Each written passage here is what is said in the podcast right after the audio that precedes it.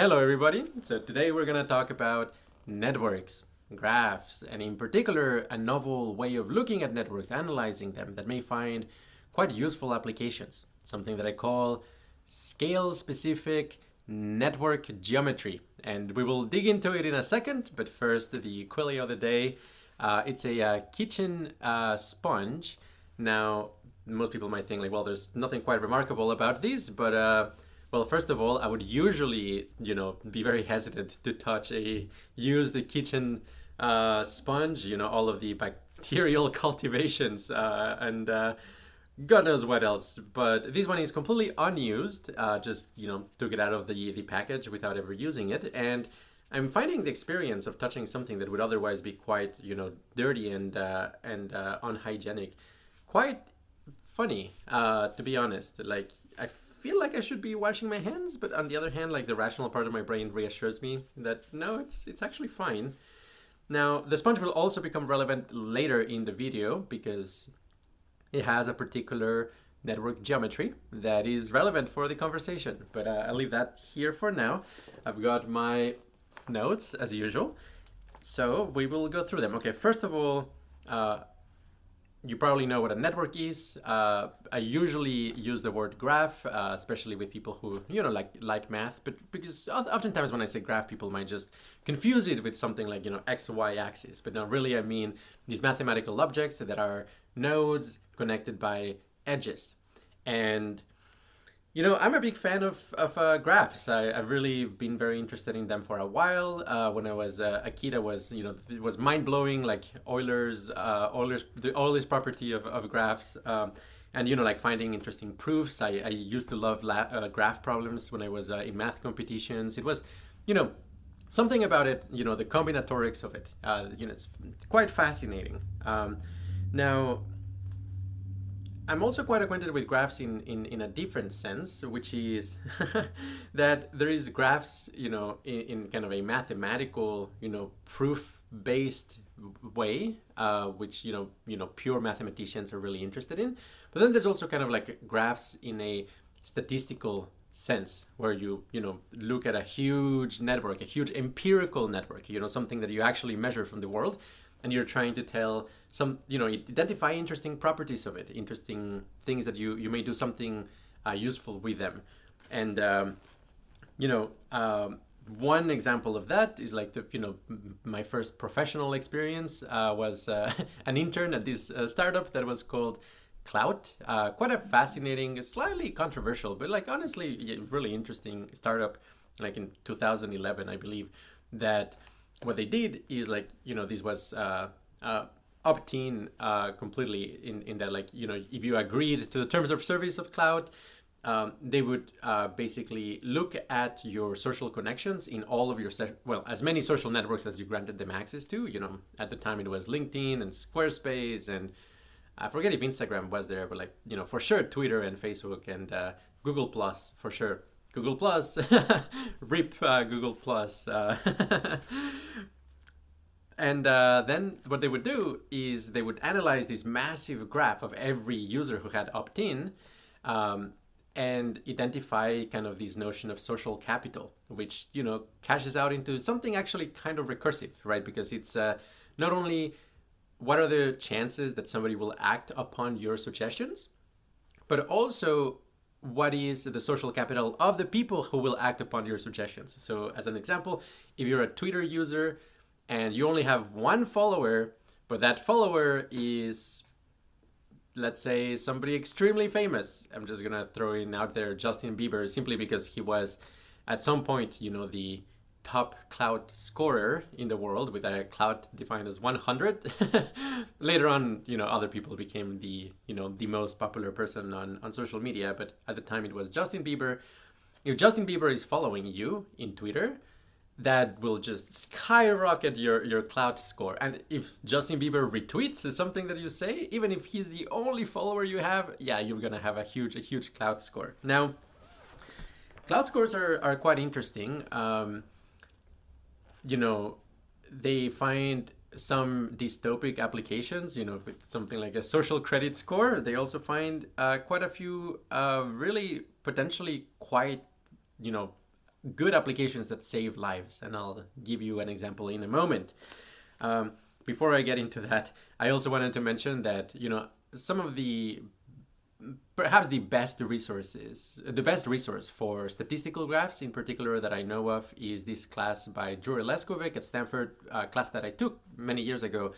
Uh, uh, CS224W. Um, there's a link in the in the description, and you can find it. And you know all of the lectures uh, from the previous years are freely available online, as well as the problem sets and the handouts. And if you want to get up up to speed on you know how to analyze graphs and say interesting things about them, that is the place to go from my point of view. It's just fantastic course.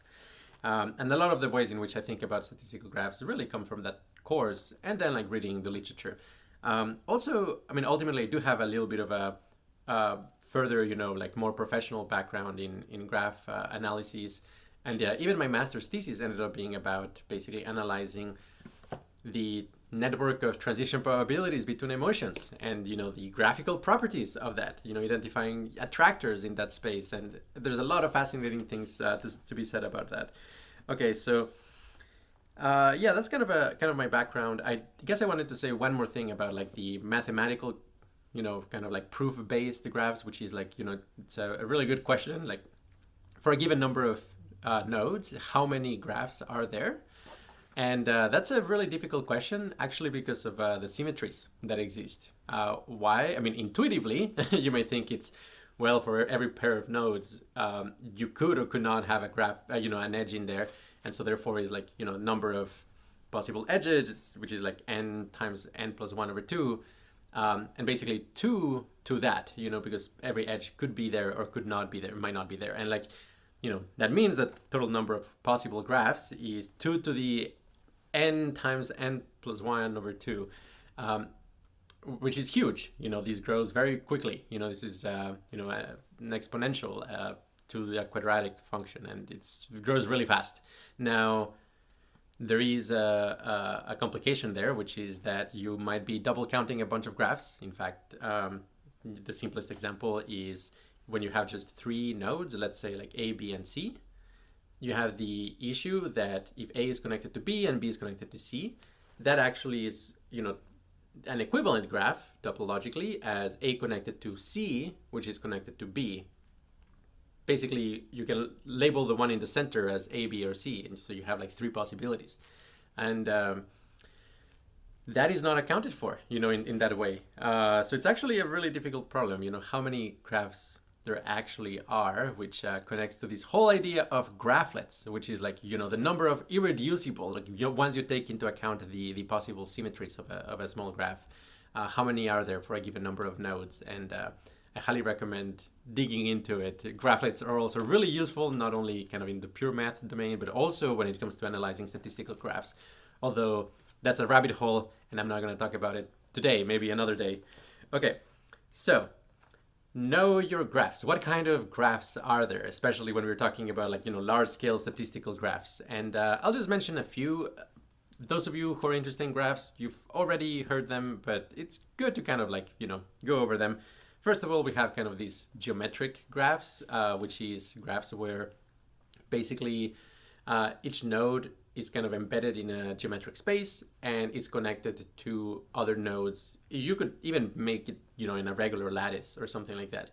And a, a, very neat property of that is that, you know, if you start at one node and then you count how many nodes you can arrive as a function of the number of steps that you can make, that will grow um, with an ex, basically uh, a, an exponent that is the dimensionality of the space. You know, if you have a, a planar geometric graph, and you start kind of like making jumps from a central node, you know, you will be able to get to something that is proportional to n square, where n is the number of jumps. Uh, if you're in a, you know, Euclidean 3D space, the number of uh, nodes that you can arrive at is going to be n to the cube. Okay, so you, you get the idea. Um, there is kind of a, a, an interesting twist to this, which is uh, small world networks, which is like basically you have you know a geometric graph like that, and then you randomly shuffle some of the edges, uh, such that like you know randomly you take some of the nodes and you add edges to them. Um, very quickly, you will see that the speed at which you can arrive at other nodes as a function of the number of jumps uh, starts to go from this kind of polynomial uh, n to the you know whatever dimensionality of the space, and it switches into you know e to the n. Basically, really quickly becomes a, an, an, exponential growth, um, which uh, you know confusingly a lot of people kind of tend to mistake small world networks and then these other things that are called uh, scale-free networks, where basically um, there's there's a lot of defini- ways of defining them, but roughly is like they're self-similar. In other words, like they look the same no matter what scale you're looking at them. And uh, now those are like actually much more connected in a way than just a regular small world uh, network. However, you know the exponential growth is the same. Uh, you will still have kind of this uh, exponential increase of possible number of, uh, of nodes that you can arrive at as a function of the number of steps. Uh, now, what is the actual you know nature of like very large scale graphs? Um, and uh, a lot of people believe it's a scale world or small, you know, s- scale free or a small world, uh, but it's actually neither. Uh, Jure Leskovec, precisely the, the same professor who gives CS224W, and his team, they have analyzed these gigantic graphs, you know, gigantic social network graphs and ecological networks and you know protein protein interaction networks metabolic pathways very different types of graphs that you know when you get to the level of like millions and hundreds of millions of nodes and uh, you know many more edges than that like the structure of it actually doesn't look scale free. It's uh, more complicated than that. It's also not a small world. Is this weird thing where there is a huge, mega, ultra, super huge cluster in the center, kind of like a galaxy uh, core. And then there is what he calls whiskers, which are kind of like little tentacles that are somewhat connected to the core. And that is like as much, you know, large scale community structure as you can identify in these graphs, apparently. Uh, also, I'll link in the in the description. It's you know fascinating research. You know, how do you actually tell what is the shape of you know a super huge graph and that's that's the way i mean it's fascinating research okay uh, now what am i to talk about today that is new? Well actually this was uh, sparked by you know thinking very deeply when the pandemic was starting. Uh, you know covid uh, around like february and march uh, I kind of like thought like, huh, I wonder if there's like anything I could possibly contribute to this space, and that led to this article in Qualia Computing called um, Qualia Computing uh, Coronavirus Edition, uh, toroidal planets and other cocktail napkin ideas. The you know cocktail napkin idea came from this quote from the movie Armageddon about you know they're desperate like the the asteroid is like coming really quick really soon and they they're trying to to destroy it somehow. So they just ask like, I don't care where you, this is coming from. I don't care where the idea comes from, even if it's written in a cocktail napkin. Um, we will consider it.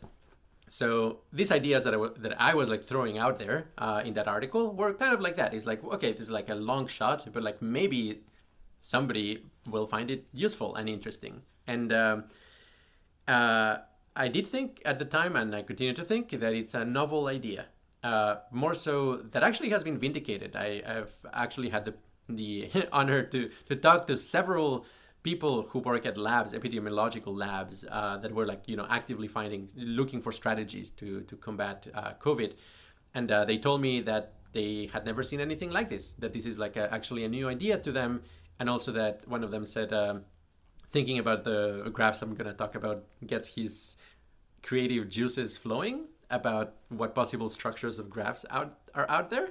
So yeah, I don't know. That's exciting. This is a new idea. Um, so what is this idea? Well, here is the problem that when you are in a highly interconnected world, you have the situation that if there's a pandemic, the growth of the pandemic is going to be exponential. As I said, when you have a small world or when you have a scale free network, either case, it really quickly becomes exponential. In other words, you know, if you have like random edges in pretty much any graph, you'll start to have exponential growth. It's just like really difficult to get rid of exponential growth in and of itself in, in like empirical networks. However, there is an interesting clue from history, which is the Black Plague. Uh, and uh, if you look at kind of the, the records, it actually took a while to you know go through the entirety of Europe. You know, starting in the south, like in what was it like in, in, in 1347, and going to the north all the way into uh, 1452. So like it took about like five years to cross Europe. Nowadays, it would take like a couple months at most uh, without any lockdown restrictions. It's just that fast. We're just that connected. So what was going on in there? Well, the microstructure of the graph was very likely something like a scale-free network. You know, you have like towns and you have like little houses and huts and and like at the level of a town, yes, there is probably some super spreaders. There's like these super strong like core nodes that just connect everybody. And in that sense, if the plague arrives to your town and you know there's a Sunday service or whatnot, you're probably screwed. Like your the entire town is uh, screwed before you know it. But the connections between the towns, because it didn't have you know the ability to fly, and you know transportation was relatively slow, so it actually would take a, a little bit of time and. Uh, uh, that was restricted and even even in that case like the plague was actually transmitted through trade routes which were the fastest you know longest ranging connections in that social graph at the time and uh, had they been like you know smart about like blocking particular types of um, or quarantining uh, people in in uh, in um, in uh, trade routes they might have actually been able to contain the plague because you know travel is not that is not so extreme. Now imagine that situation with modern communication technology. Ah and then is when i think like you, you would actually be able to prevent to prevent the pandemic entirely. You would just be able to quarantine the region and just you know let everybody there get immunity and then you open it up again and that's it. The virus is completely utterly ultimately gone. That is the sort of thing that we want. We want to be able to in a sense quarantine a region of the network now the thing is we don't live anymore in this kind of like pseudo planar graph anymore because we're all connected in all these crazy ways. So, what can we possibly do? Well, one strategy, this is not my idea, this is somebody else, is, you know, coming back to kind of the Klout score. If you have a score, a kind of like social centrality, interactivity uh, coefficient for everybody based on, you know, your, your patterns of movement, uh, everybody has if everybody has a cell phone, you could do this analysis of like how is the contact network uh, of, of a human society. And you can identify kind of like high pandemic Klout score individuals, which is not only people who have a lot of like relationships, but also people who are like particularly central in the network. And the idea is that if you quarantine those specifically, you know, you may only need to quarantine 5% of the population. And that you may you may nonetheless, you know, break the network into these like modular clusters or at the very least like dramatically slow down the spread um, at a incredibly small fraction of the actual you know social and economic cost of, of lockdowns um, this has actually been suggested uh, as well when it comes to like patterns of vaccination although they use like more simple heuristics like just number of friends number of people you interact with but you know a Klout score that also takes into account you know the centrality of the people you interact with you know is recursive finds this uh, this uh, equilibrium that would be even better. You know, it's like more effective. And uh, I actually did run simulations for these um, uh, back in the day for, for a class project, and uh, and yeah, I found that something like a Klout score for preventing epidemics was better than just you know counting number of friends and and and uh, quarantining people in in that way. Now. Um, that is not the new idea. The new idea is scale specific network geometry. And that is kind of like take out this idea of you know the scale free nature of, of, of networks instead think maybe the kind of network you're dealing with depends on the scale and the middle ages is a little bit like that where like at the local scale at the level of the village is probably a scale free structure at the global level is more like a kind of like somewhat of a small world network but is largely just a planar graph so at a large scale is 2d at a very very local scale is hyperbolic. It's uh, it's scale free. Um, now, this doesn't mean that we have to you know eliminate you know air travel or anything like that in order to achieve the effect. Uh, the fun thing, an interesting thing to think about in here is what if we don't need it to be 2D? It could be 3D, it could be 4D, it could even be 5D. Uh, at least implicitly, you know, that the, the implicit embedded dimension in the network is 5D. It would still grow pretty quickly, you know, like n to the five to the fifth power still grows pretty quickly, but it doesn't grow as fast as an exponential. Not not even close. You know, at the beginning you may think like they're kind of similar, but after a while, you know, they diverge entirely. So that would be a huge win. You know, so the idea is like, well, let's identify a scale in the network where there is the largest kind of dimensional chokehold or statistical dimensional chokehold, and then apply an operation to the network to slightly rearrange the edges in such a way that you, in a sense, minimize the effective dimensionality of the network at that scale. Okay, so there's like kind of a lot of things going on in here, and I think that's that's why this is a this is a new idea. Um, now, uh, in the in the article, I actually came up, you know, with several examples just to to get your creative juices flowing. So one of them is imagine living a living in a toroidal planet, kind of this huge donut uh, planet. There's actually a, a, fantastic researcher, Anders Sandberg from uh, Sweden, uh, who's also a you know interesting like fellow trying to prevent existential risks and uh, and so on. Um, who has a wonderful write up about the physics of toroidal planets. What would be the possible moon orbits in a toroidal Earth, and like what would be the gravity like? And wonderful article. I'll also add a link in the description. Uh, okay, so imagine you live in that toroidal planet, and then um, it doesn't matter just how interconnected your society is, in a sense as long as people don't you know take flights between places. You know you could still have like very fast communication routes or like contact routes locally but the idea is that if you identify a pandemic in that you know large scale network structure you can still just you know cut it here cut it here. So if you look at the growth of the pandemic as a function of time it might start exponential you know because locally it's kind of scale free.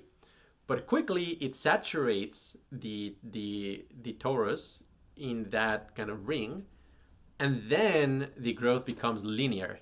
So okay that's very easy to deal with. You just cut it here cut it here wait for everybody to become immunized in the center and you have the rest of the planet. It's just completely free.